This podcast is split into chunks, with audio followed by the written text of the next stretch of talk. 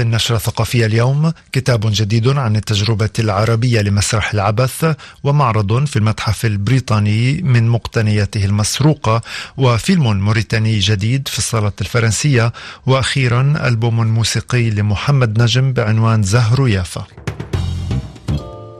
مسرح العبث بين الصعود والأفول الوساطة النقدية وسؤال الخصوصية في المسرح العربي هو جديد الباحثه والشاعره الفلسطينيه ريم غنايم الصادر أخيرا عن دار النهضة العربية في بيروت.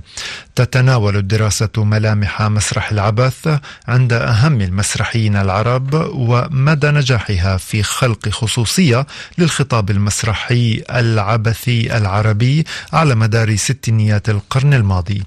يتناول الكتاب الظروف والآليات والطرائق التي شكلت تجربة مسرح العبث وحددت مدى قبولها كتجربة جديدة ومستوردة تحديدا في كل من مصر وسوريا والعراق.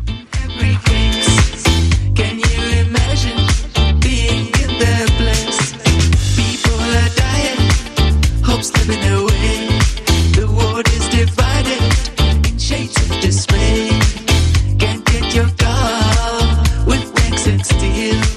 أو عدالة جديد فرقة توت أرض من الجولان.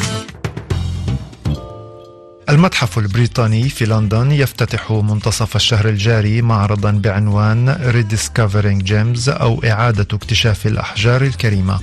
وفيه يقدم عينة استطاع استرجاعها من مئات القطع التي سرقت منه الصيف الفائت. اختيرت القطع من بين ما عثر عليها خلال عملية البحث التي انطلقت منذ الإعلان عن سرقة أو تضرر نحو ألفي قطعة من مجموعاته من بينها حلي ذهبية وأوان زجاجية. يعود تاريخها إلى ما بين القرن الخامس عشر قبل الميلاد والقرن التاسع عشر الميلادي. الفيلم الجديد للمخرج الموريتاني عبد الرحمن سيساكو الذي أعلن مهرجان برلين السينمائي أخيرا أنه سيكون ضمن المسابقة الرسمية. سينزل إلى الصالات الفرنسية نهاية الشهر الجاري فور الانتهاء من المهرجان. الفيلم بعنوان Black Tea أو شاي أسود ويحكي عن امرأة من ساحل العاج تقول لا يوم عرسها وتهاجر إلى الصين. هناك تعمل مع رجل في متجر للشاي يقعان في الحب ويواجهان ماضي كل منهما.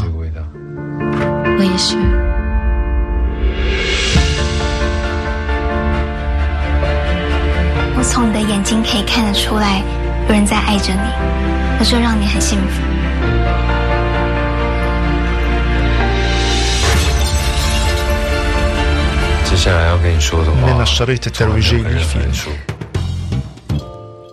，ألبوم جديد صدر هذا الشهر للموسيقي وعازف الكلارينيت محمد نجم بعنوان Jaffa Blossom أو زهر يافا. يقدم الفنان ألبومه بوصفه صورا تتخلل ذاكرته من قصص عاشها في طفولته وامتدت في عالمه العابر للحدود والهويات فتنبع الموسيقى من جذوره وتصل إليه حيث هو الآن.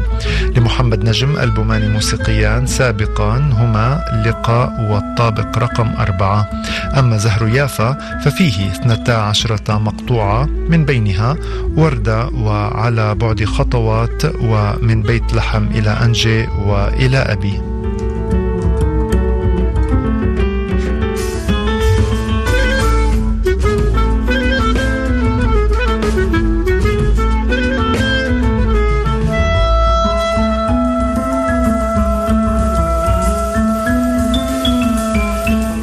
والنشرة الثقافية نختمها مع مقطوعة زهر يافا لمحمد نجم.